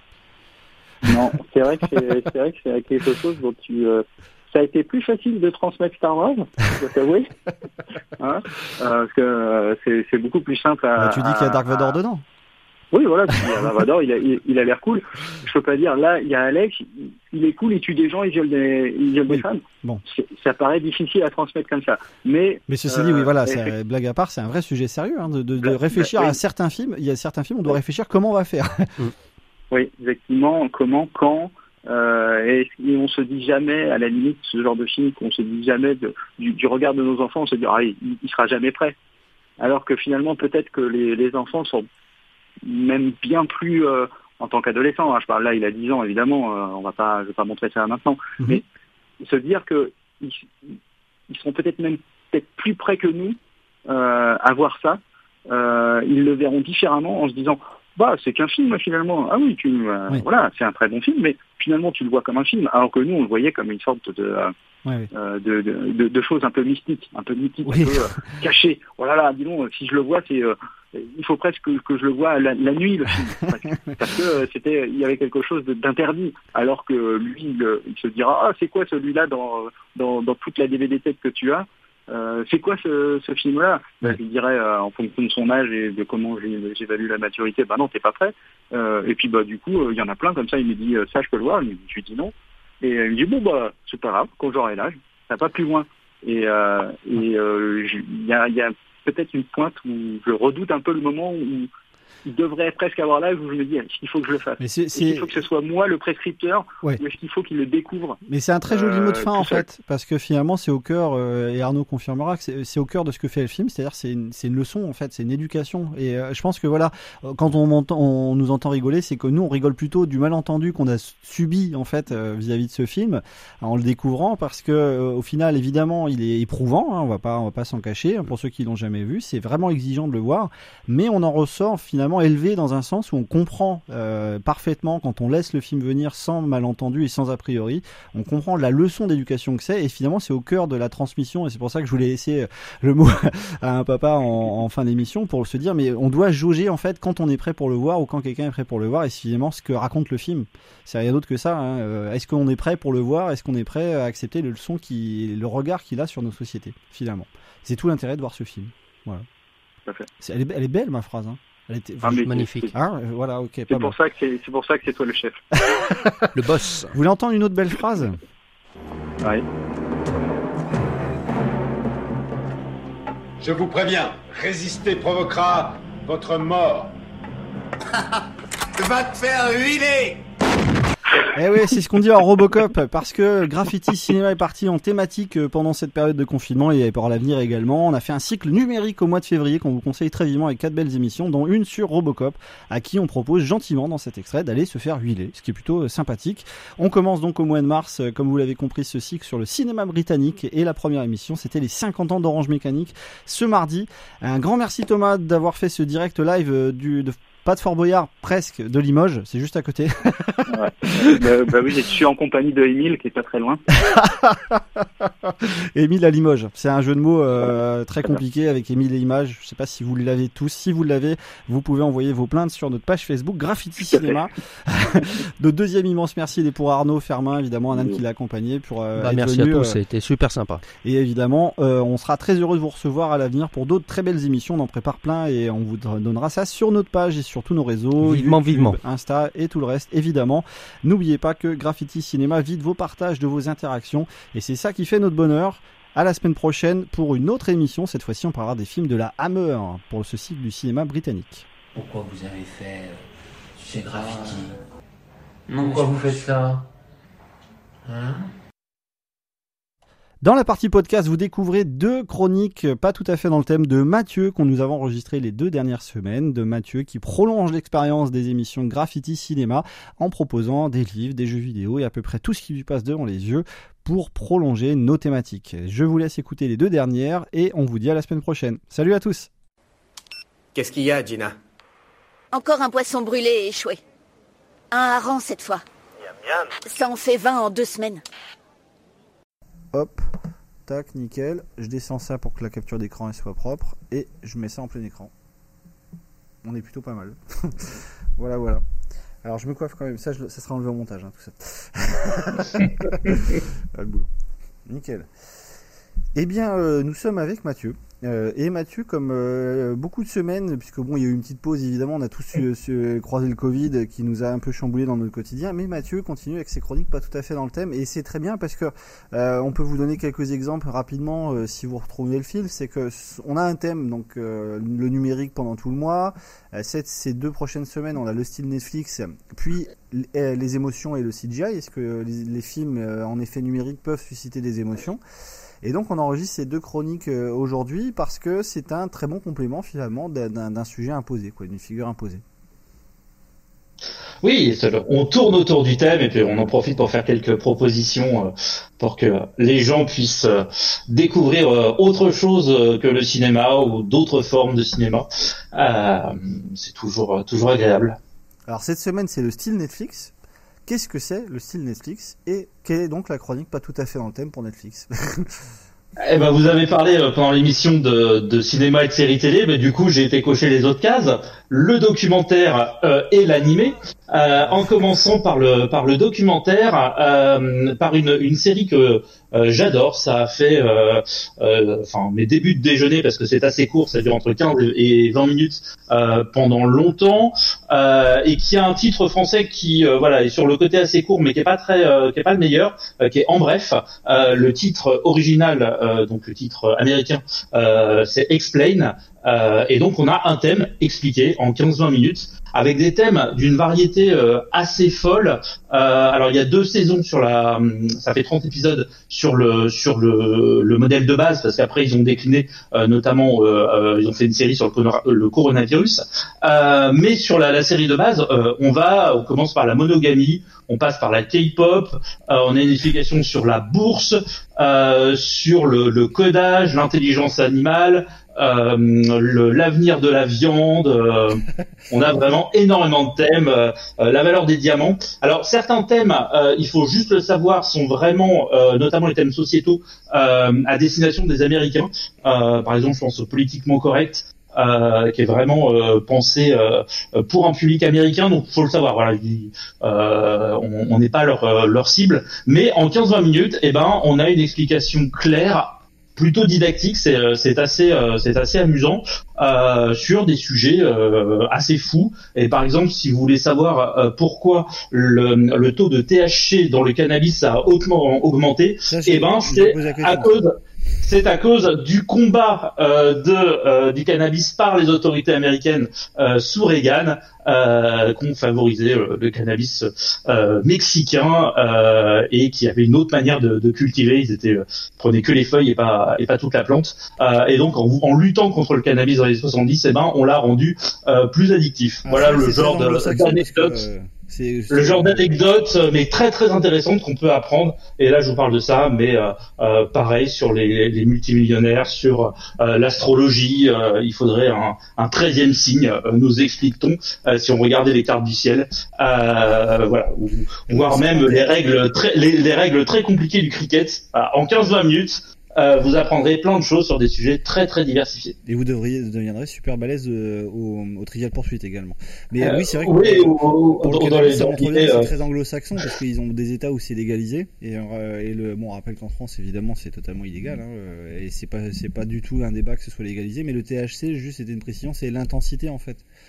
C'est ça. euh, en fait. C'est le exactement. C'est c'est l'intensité. C'est une des deux mesures euh, de cette drogue, le THC, le THCO ou L. Euh, et pour savoir, euh, voilà, si ça vous fait euh, des, enfin, si ça produit beaucoup d'effets ou pas. Enfin, plus il y a de THC, plus c'est c'est dangereux en fait parce que ça change, euh, ça change la, la perception et ça a des effets sur le sur l'organisme. Voilà, oui, non, mais c'est voilà, c'était un débat important parce que c'est c'est vrai que ça nous permet de comprendre en tout cas que il y a il y a des éléments de société parfois qui paraissent dérisoires, à l'image de ce qu'on a fait pour l'émission sur le style Netflix finalement, et, euh, et que euh, dans l'émission, c'est ce qu'on se dit d'ailleurs, euh, on se pose aussi la question de, en, en le liant à l'esprit canal. Finalement, on s'est dit à un moment donné, il y a un esprit canal. Euh, this is SB enfin, this is not TV, this is HBO. D'ailleurs, on en parle dans, dans l'émission. Et euh, en tant que grand fan d'HBO, euh, tu, tu, tu peux, on reconnaît que parfois certains networks et, et plateformes de VOD euh, comme Netflix peuvent témoigner un esprit ou dans l'écrit ou dans l'aspect visuel. Oui, alors euh, c'est moi ce qui me plaît beaucoup dans, dans Explain hein, ou dans Bref, si on veut le, le nom français, euh, c'est que justement je trouve ça assez euh, loin de l'esprit Netflix. Euh, qu'on trouve dans la plupart des documentaires, alors qui ont leur intérêt, hein, je suis pas à, à- à dénigrer, euh, mais il y a beaucoup de documentaires qui euh, en mettent beaucoup plein la vue ou qui essayent d'être euh, euh, voilà d'être très impressionnants. Euh, je pense à ce, à ce documentaire sur les gens qui créent des os de, de tigres chez eux. Euh, voilà, euh, que, que, que tu aimes, machin. Euh, là, euh, t- voilà, tout à fait. C'est très amusant à regarder, mais c'est vraiment du. J'en mets énormément plein la vue, et il y a énormément de documentaires sur Netflix qui sont comme ça. En bref, prend un peu le le, le parti opposé à euh, en peu de temps, hein, c'est entre 15 et 25 minutes euh, les, les épisodes, et ben euh, donner énormément d'infos de manière très agréable, certes, euh, très didactique, euh, mais euh, on n'a pas du tout sur un, on n'a pas de waouh effect, on n'a pas de, volonté d'en mettre euh, d'en mettre plein la vue. Euh, on est plutôt euh, à, à prendre beaucoup de petits euh, euh, de petits éléments euh, sur euh, pourquoi la valeur des diamants ne peut pas baisser. Euh, par exemple, parce qu'en fait le contrôle du marché euh, fait qu'on on vend un certain nombre de diamants euh, et que une, euh, ce, ce nombre n'augmente jamais euh, au-delà d'une certaine limite. Euh, donc voilà, plein de, de clés de compréhension de la société, mais qui sont pas du tout dans le dans la surenchère qu'on peut trouver sur la plupart des, des documentaires Netflix. Oui, bah c'est c'est bien, et puis c'est un style complémentaire finalement de ce qu'on peut voir. Et c'est vrai que ça, par contre, la question du documentaire, je pense qu'on la mettra à part, puisque dans l'émission qu'on on en- on a entendu ce mardi sur le site Netflix, on n'a pas intégré les documentaires, on est resté vraiment sur euh, certaines D'où le fait que je reste euh, à côté du thème. Mais c'est magnifique, c'est euh, grandiose, c'est encore raté, bravo. et c'est parfait. Et je reste toujours euh, à côté du thème en faisant les animés euh, et en vous recommandant euh, un animé euh, que vous pouvez regarder tout seul, que vous pouvez regarder avec vos enfants, euh, parce qu'il a plein plein de qualités. C'est le Prince des Dragons. Euh, alors c'est un animé euh, en trois saisons. euh, pour l'instant, il y a trois saisons de neuf épisodes qui durent une vingtaine de minutes, euh, euh, euh, 25 minutes. Si je, je triche en, en regardant mes, mes notes. Le, donc et qui font un cycle total, même si il y a une petite ouverture à la fin et on nous annonce sept saisons. Euh, au total, et alors pourquoi euh, regarder Le Prince des Dragons? Euh, Pour plein de raisons. D'abord parce que c'est de la bonne fantasy euh, et que de la bonne fantasy c'est pas si courant, euh, c'est pas si courant que ça. Euh, en gros, on a un, un, Donc Fantasy, c'est des Anneaux, hein, si jamais il y a des, c'est c'est d'univers euh, médiévi- médiévaux, euh, des C'est ça, de la avec des dragons notamment. Mais c'est vrai que tu dis bonne fantaisie parce qu'il y a une densité. euh, bon, ça ne sera pas échappé au lecteur également à, bah, aux spectateurs, de, aux sérivores, parce que dans le cinéma, ça c'est un petit peu plus timide, mais qu'il y a, en ce moment une mode de la fantaisie, on peut dire, euh, qui, a une densité assez incroyable. hein. Tout le monde écrit de la fantaisie aujourd'hui, même des écrivains, je dirais, euh, alors sans amateurs en fait, qui, qui vivent pas encore de leur plume. Et c'est vrai qu'il y en a énormément, donc parfois on tombe parfois sur des, des bouquins un peu rustres, quoi, finalement. Et puis euh, de la fantaisie euh, qui soit agréable et qui soit regardable par des enfants et par des adultes. Euh, parce qu'on a on a de très bonnes choses. Enfin, euh, ça, ça a beaucoup divisé. Euh, mais euh, moi, The Witcher, j'ai beaucoup aimé l'adaptation euh, en série. Euh, mais euh, faut pas montrer ça à vos enfants, surtout pas. Euh, Game of Thrones non plus, faut pas montrer ça à vos enfants. Euh, et, et sinon, on, on tombe dans des choses qui sont un peu cucul praline. Euh, et là, c'est pas le cas. Euh, c'est pas le cas. Donc, on est sur un, un continent euh, qui s'appelle Xadia euh, et qui en gros est coupé en deux. Euh, à gauche, c'est toutes les créatures magiques, dragons, euh, elfes, euh, ce genre de choses. Euh, et à droite, c'est les humains. Euh, Il y a quatre ou cinq euh, royaumes euh, d'humains. Euh, et il y a une frontière avec un, joli rivière de lave euh, au milieu. Euh, et puis, en gros, on a une espèce de guerre froide entre les deux. On découvre, euh, on sent qu'il s'est passé des choses, euh, et notamment que le, père, enfin, j'y reviendrai après, mais le roi, on va dire, euh, est, euh, est un peu mêlé euh, à tout ça et qu'il a des regrets. Euh, et euh, dès le générique, euh, à partir du deuxième épisode, euh, on, on nous explique que bah, le le le- l'œuf euh, du roi des dragons euh, a été a été détruit dans dans cette dans cette bataille et que donc bah forcément les créatures magiques sont en veulent énormément aux, aux- humains. Et alors, ce qui est intéressant, c'est le justement d'une guerre en fait. C'est le début d'une guerre entre deux, deux c'est une guerre froide, on va dire, avec des, des excursions ce- euh, de, de part et d'autre. euh, euh, et ça commence par ça, par une, une excursion ou une punition, une, une, une expédition punitive euh, des elfes de la, de la lune, puisqu'on a la lune et le soleil, qui vont attaquer le, le roi, mais pas en mode guerre, hein, plus en mode commando assassinat. Ça, et alors, la, magie est, développée de manière assez intéressante, puisqu'on a six sources de magie primaire, qui sont le soleil, la lune, les étoiles, la terre, le ciel euh, et l'océan, et les humains n'y ont pas accès à cette, euh, cette magie primaire, à cette magie primitive, Euh, et donc ils détournent, on a le, côté un peu chaos, détournent euh, cette magie euh, pour faire de la magie noire, et le, seul, alors c'est pas courant, hein, il y a quelques magiciens évidemment, mais n'ont accès que à une magie pas propre, si je vous euh, à une magie noire, et donc il y a cette idée de corruption euh, qui est amenée. Donc voilà, l'histoire est vraiment euh, très très intéressante. On suit euh, deux, deux enfants. qui sont Kaloum, qui est le fils du roi, donc le, prince de, de et son grand frère Ezran, qui est pas vraiment son grand frère, c'est son demi-frère. Euh, et c'est là euh, l'autre chose, c'est qu'il y a des jolies valeurs euh, dans cette dans cette série sans que ça nuise aux propos. C'est-à-dire que ça ne ça n'alourdit pas les choses, mais on a des, des vraiment des, des valeurs de tolérance et de, des valeurs un peu inclusives qui sont qui sont présentes, puisqu'Ezran est le frère, le demi-frère de Kaloum, parce que la femme du, du roi était, bah, elle s'est mariée, elle était déjà mariée avant d'avoir le roi, et donc elle avait déjà un enfant. Ça l'a pas empêché d'épouser le roi. D'ailleurs, le roi euh, est euh, Très tolérant, des, des. Euh, et, et, et c'est amené, voilà, comme ça, sans qu'on en discute. Euh, la, la sœur de la, de la reine, euh, alors la reine, on, on- rapidement on la voit, on, on la voit pas, on, on apprend plus tard pourquoi elle a disparu, euh, mais elle est sur des muets.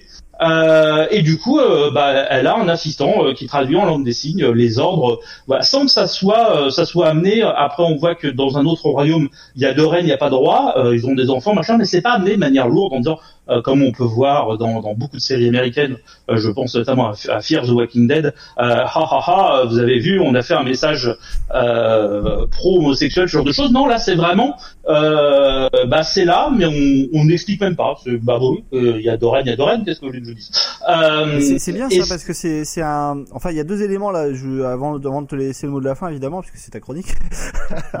oui, il y a des éléments qui m'interpellent. C'est déjà bon, bah, le fait qu'il y ait une tolérance assez euh, élevée, parce qu'on sait que comme les univers fantasy sont calés sur le Moyen Âge, qui en termes sociétaux n'était pas la, la période la plus ouverte d'esprit. Alors, je veux pas, euh, pour avoir fait des études d'histoire, le Moyen Âge n'est pas une période obscurantiste comme on l'a souvent vendu en, en opposition à la Renaissance. C'est pas du tout ça, mais c'est vrai qu'en termes de Un, un jour, enfin, je parle du livre pour en finir avec le Moyen Âge, qui justement euh, oui, est excellent Et là-dessus. c'est vrai qu'en termes de sociétaux, évidemment, c'était très patriarcal et en particulier en France, qu'on connaît très bien, puisque évidemment, il y avait une loi qui interdisait aux femmes de régner. Et puis le, le deuxième élément, c'est la place de la magie qui est essentielle, parce que c'est vrai que le, la- les rapports de la magie et des mondes de fantasy, c'est vraiment le, le nerf de la guerre. hein. Euh, si l'auteur décide oui ou non de placer de la magie, eh bien, on va passer de la fantasy pure à la à, à la ah comment ça s'appelle? À la hard fantasy, Voilà, notamment. hard fantasy de Game of Thrones où il y a, il y a quasiment Mm. il y a très peu de magie où la place de la magie peu, est ouais. très limitée. Et, euh, et la, la magie la plus féerique finalement va, va amener vraiment la, la fantasy la plus euh, aérienne, planante finalement, mais à ses risques et périls. C'est ça, mais alors sans que non plus là-dessus ça soit lourd. euh, par exemple, euh, dans leur périple, euh, eh bien, ils rencontrent une une autre euh, une autre elfe de la lune. Euh, et qui euh, au début on, on se dit oh ça va être une grande sage machin euh, et ben non euh, elle a beau être beaucoup plus vieille elle est pas si maligne que ça elle est pas tout à fait honnête euh, non plus Euh, donc on n'est pas les méchants humains euh, contre les euh, les, les bons créatures de, de la nature, les bonnes créatures magiques. Euh, Il y a juste le, le méchant. Euh, on, on comprend assez vite euh, qui, qui est le méchant, mais je spoil pas parce que on, s'est pas dit tout- au tout début. or Non, pas du tout. Euh, il est, il peut paraître un tout petit peu caricatural, euh, sauf que euh, dans la saison 3, hein, parce qu'il y a trois saisons de, de 9 épisodes, euh, bah, on se rend compte euh, qu'en fait il est assez naïf euh, lui aussi et qu'il se fait manipuler euh, de, de- en, en belle, euh, enfin voilà, il, se- il se fait complètement manipuler euh, et puis euh, et le, le, le destin, euh, allez je donne un indice de sa fille parce que il a une fille, euh, et ben lui est assez intéressant. Euh, il a deux enfants pour être précis, euh, et euh, évidemment euh, ça va pas se développer comme euh, comme on le croit. Euh, c'est pas celui qui paraît être un, un, un guerrier qui va forcément euh, finir si méchant que ça. Euh, donc voilà. Euh, alors tout petit euh, disclaimer pour dire que ceux qui ont euh, une phobie des yeux, il y a une scène qui est très désagréable parce qu'il y a une sorte d'araignée magique qui lui tisse une toile dans, dans l'œil. Euh, donc euh, comme c'est mon cas, euh, j'ai une, une phobie de tout ce qui touche les yeux. Bah, Euh, voilà, il y a, il y, a, il y a 10 secondes, euh, 10 secondes assez désagréables, mais qui euh, ensuite emmènent euh, des, sur euh, des points de l'histoire très très intéressants. Donc voilà, vraiment super dessin animé. Euh, on peut le regarder euh, alors, euh, quand, quand on est quand on est quand on a 40 ans. Euh, on peut le regarder avec ses enfants. Euh, c'est c'est vraiment très chouette. C'est de la bonne fantaisie. Et, Donc le, le Prince des Dragons, le Prince avec trois Dragons. saisons.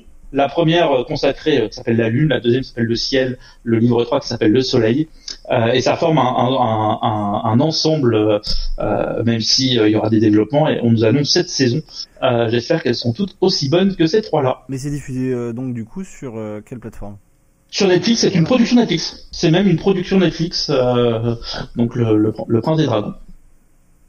Voilà, ça me paraissait éloquent. C'est un petit effet numérique. hein, on est très bon en effet numérique. ah, évidemment, on rajoutera euh, des petites captures. Bah, un grand merci Mathieu pour euh, ces deux Et puis c'est complètement radiophonique comme effet, euh, c'est magnifique. Bah là, on a, on a la vidéo. Hein. euh, Si ce montage est réussi, vous nous voyez. Donc, euh, ce sera une nouveauté pour les chroniques, euh, pas tout à fait dans le thème, d'avoir le plaisir en plus de les voir en vidéo, évidemment.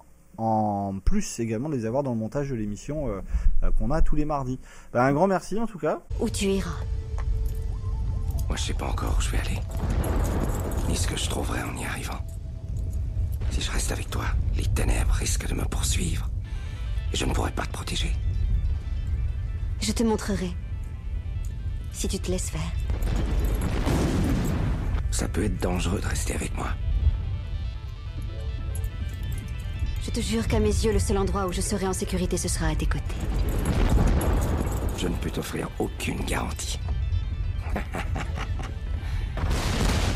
Et donc, euh, on est parti pour une nouvelle chronique, pas tout à fait dans le thème. Je viens de lancer l'enregistrement. Alors, la semaine dernière, euh, tu nous avais euh, parlé d'une série fantasy, en fait, en complément de ce qu'on avait évoqué sur le style Netflix, parce que c'est vrai que on avait visé les séries et les films, hein, comme on avait dit, et tu nous avais donné une, série complémentaire, finalement.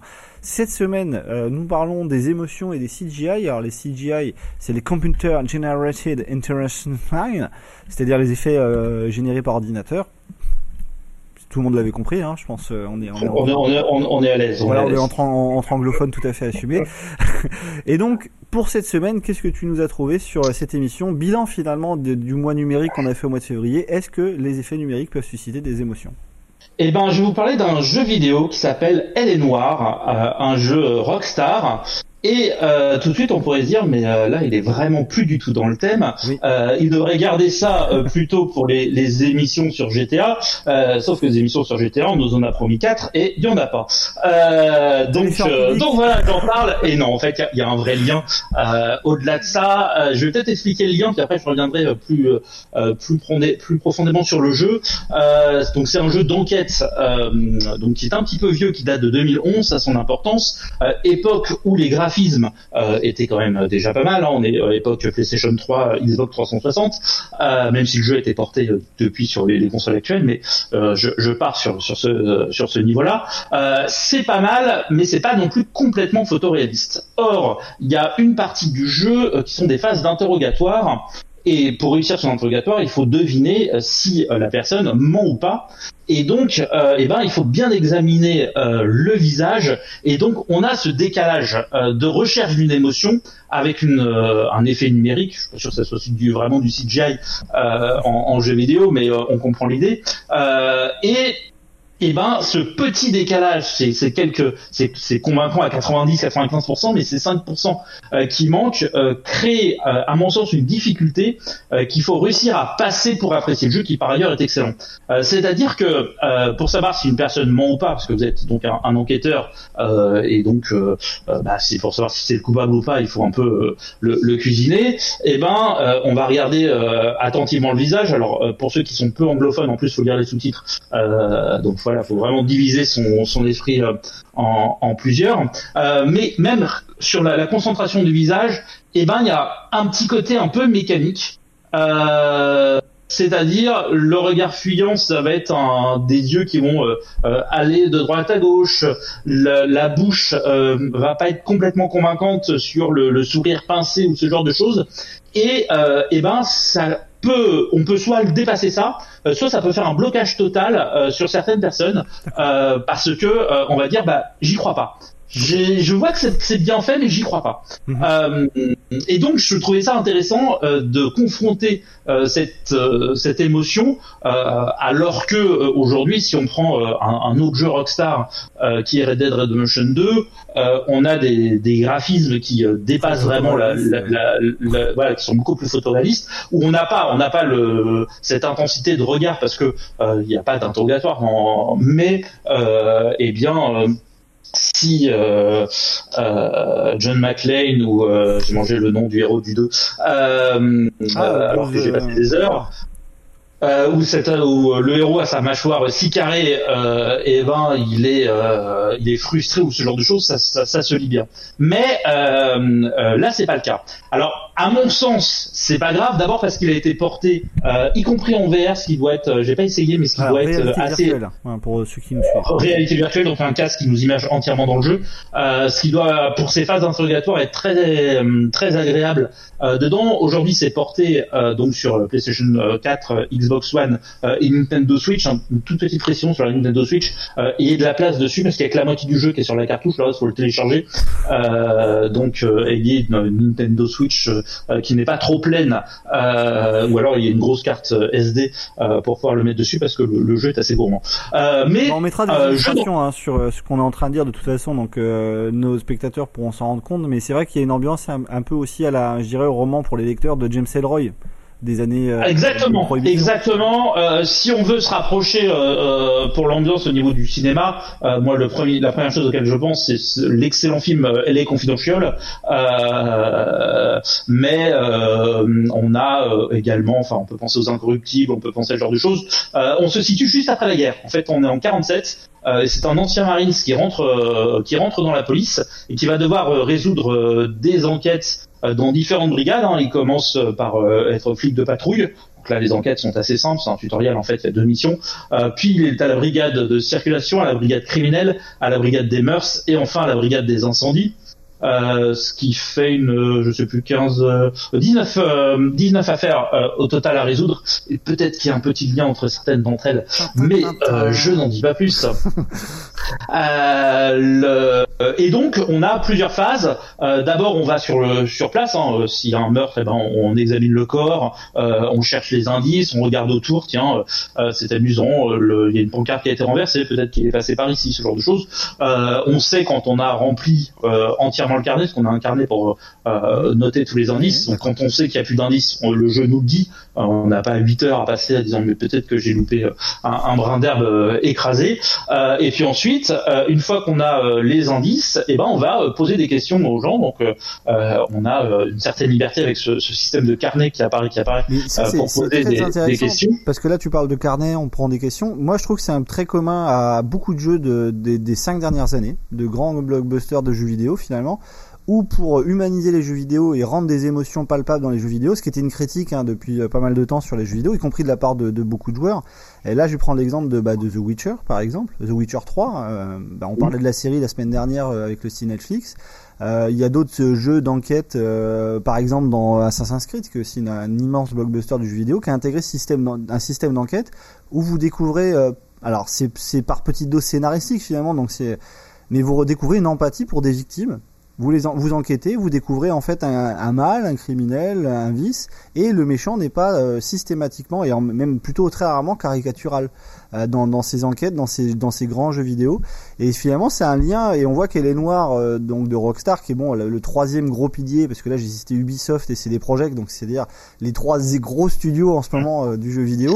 Enfin, C'est trois des des projets très qui est un petit peu en perte de vitesse. voilà. Mais c'est trois des très grands studios de jeux vidéo, c'est l'équivalent, ce serait l'équivalent de la MGM, Universal, voilà, c'est c'est vraiment des, des mastodontes. Et dans ou avec des styles et des, des manières de faire assez différentes. on hein, voit que mais- finalement ils ont intégré des enquêtes et que l'enquête finalement c'est de l'humain, c'est de l'empathie. Oui, alors dans, alors effectivement, il y a, il y a- il y a pas mal d'enquêtes dans, dans The Witcher, euh, mais qui euh, qui vont un peu creuser euh, le le côté gris. Euh, de, de l'humanité euh, parce que tout, tout le concept de The Witcher c'est que c'est un sorceleur qui est au service de l'humanité mais l'humanité le déteste euh, Oui. parce que c'est un sorceleur C'est pas gentil.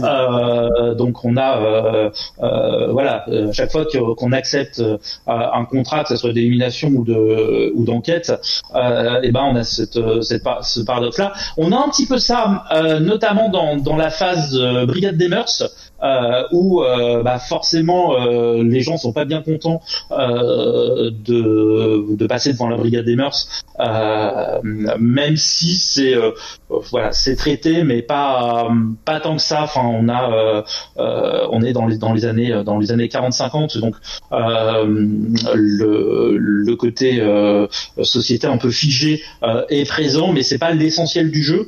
Mais l'essentiel du jeu effectivement c'est là ce qui est intéressant c'est que euh, bah, d'aller repousser dans des retranchements euh, d'aller deviner je pense que mon il ment, euh, je vais avoir la possibilité de le bousculer, c'est de dire non, je sais que vous mentez, euh, ou au contraire de faire semblant de rentrer dans son jeu euh, de manière à après essayer de le piéger. Donc c'est comme ça qu'on utilise le carnet en fait, en disant je le bouscule, ou au contraire je je le crois carrément en disant ça je pense que c'est vrai, Oui, ou vrai que c'est- je fais semblant de le croire. Et, euh, et donc c'est de cette manière que qu'on avance euh, qu'on avance l'enquête. Alors si jamais on, on, on rate, on peut refaire euh, l'enquête. hein. Il, y a, il y a un système de médailles, ça c'est assez classique chez Rockstar, en tout cas chez le Rockstar de, de cette époque-là. Euh, et puis euh, donc vraiment un, un très très bon jeu avec une, une belle histoire et surtout une, une superbe ambiance, une, une bande originale euh, tout à fait, euh, euh, enfin tout à fait, enfin que je trouve très très forte et que moi j'utilise notamment pour pour des jeux de rôle qui se passent dans les années 30-40. Euh, mais cette question du, du visage, est-ce qu'il est totalement convaincant ou pas, qui, à mon avis, met une espèce de pierre dans euh, dans l'histoire du jeu vidéo, d'autant plus que là c'est un des ressorts du jeu euh, et euh, et ben c'est un petit peu divisé à mon avis euh, le public entre ceux qui adhéraient complètement, euh, ce qui était euh, mon cas, qui peuvent passer la difficulté, euh, de ceux qui hum, qui ne le peuvent pas. Euh, et alors tiens petite euh, petite chose rigolote euh, dedans. Alors un, un des seuls défauts du jeu c'est le côté euh, monde ouvert où de temps en temps euh, euh, il y a possibilité d'aller faire des poursuites ou ce genre de choses. Euh, par contre, les, le non-respect du code de la route euh, est sévèrement puni. C'est-à-dire que vous pouvez avoir super bien recevoir votre enquête, vous allez vous faire euh, mal noter, voire engueuler par votre si vous jamais vous avez grillé un feu rouge. Euh, et, euh, et le côté monde ouvert est un, un des, des petits reproches euh, du jeu euh, parce qu'il n'y a pas de GPS. On va me dire c'est normal. En 1947 il n'y avait pas de GPS. Euh, dans Red Dead Redemption on a à cheval on a un GPS. Euh, allez comprendre la, la logique Le euh, dans, pas euh, si dans les jeux vidéo. Le Far West, euh, ils avaient quand même beaucoup d'innovations technologiques. c'est ça. Euh, mais euh, donc voilà, c'est parfois, on se- euh, enfin, il m'est arrivé une ou deux fois de me perdre un petit peu. Alors, la ville de Los- Angeles, c'est pas immense en Mais ça, c'est quelque jeu. chose qu'on peut, Euh, qu'on peut développer. mais parce que, euh, que ce soit dans les jeux ou dans les films, euh, et ça, ça sera une très belle théma, une prochaine thématique d'émission. Merci beaucoup pour l'idée. Le fait de pouvoir se perdre, finalement, tout simplement. Et alors que, non mais c'est vrai y a- que ce soit les films qui vous prennent par la main et comme les jeux vidéo qui sont de plus en plus narrés comme des films interactifs, euh, voire même ici des poursuites où on vous laisse un petit peu tout seul, le fait de pouvoir se perdre finalement, c'est quelque chose qu'on bah, qu'on a perdu. Voilà. Et je trouve que c'est une super phrase que je viens de faire. c'est magnifique. Je, je pense qu'il faut s'arrêter là-dessus parce que on n'aura pas mieux que. Non mais en tout cas il est noir, c'est vrai que pour pas y avoir joué, euh, j'en ai en- énormément entendu parler, comme beaucoup de joueurs à mon avis qui ont peut-être pas forcément eu l'occasion d'y jouer, et on peut dire que c'est un des grands chefs-d'œuvre du jeu vidéo des dix dernières années. hein. Et vous le trouvez pour vraiment euh, vraiment pas très cher sur PlayStation 4 ou sur Xbox One euh, ou sur Nintendo Switch si vous avez de la place. Euh, et c'est c'est vraiment un, très chouette jeu, notamment pour cette ambiance de noir, comme son nom l'indique, de, de roman noir bien poisseux, avec un flic qui forcément en a bavé. Yeah, un flic endurci. bon, c'est un cliché, mais en tout cas, on a compris que c'était un très bon jeu qui contournait ces clichés-là. Un grand merci Mathieu pour cette chronique pas tout à fait dans le thème. Et euh, bah, le mois prochain, nous, puisque on conclut euh, cette chronique, bah, notre euh, grande période de mois numérique au mois de février, la semaine prochaine, on parle de cinéma britannique. Je sais pas comment on va s'en sortir, mais on aura les films de la Hammer. On aura une émission sur Peter Cushing qui a joué le général Tarquin donc, dans Star Wars. Donc là, je pense qu'il y aura. Alors oui, je, tenais à le préciser, euh, il n'est pas général, euh, d'abord il est grand mof, euh, et puis c'est pas Tarquin, c'est Tarkin. Pendant toute l'émission, c'était presque aussi fort que la, la confusion entre jeux vidéo et films sur l'émission j'étais. C'est la même chose. et puis la troisième que j'avais pas citée, c'est une émission sur Orange Mécanique aussi, puisque Orange Mécanique c'était 50 ans. La quatrième, elle est encore en débat au moment où on enregistre cette chronique. Voilà. Donc, Eh bien, là, je vais bien galérer puisque c'est un film que j'ai jamais réussi à voir en entier euh, parce que je le trouve, euh, voilà, je, Ah oui, oui, je c'est suis une petite âme sensible. On en je parlera suis une petite effectivement. Un grand merci Mathieu pour cette chronique, ces chroniques-là, puisqu'on en a enregistré deux aujourd'hui. Celle-ci, c'était donc sur les émotions et le CGI. Donc vous pouvez écouter des émissions sur Anchor à NCHOR. Euh, retrouvez maintenant les chroniques en vidéo de Mathieu bah, sur notre page. Et euh, également bah, télécharger l'émission sur euh, notre le site de notre diffuseur rcf.fr. Nous, on continue bah, du coup tout coup à mettre tout cela en avant et à se retrouver bah, tous les mardis maintenant, 19h30, 20h20 pour 50 minutes. À bientôt. À la semaine prochaine. Tac. Je vais couper l'enregistrement tout de suite et je vais vérifier, mais bon, comme euh, il n'y a pas eu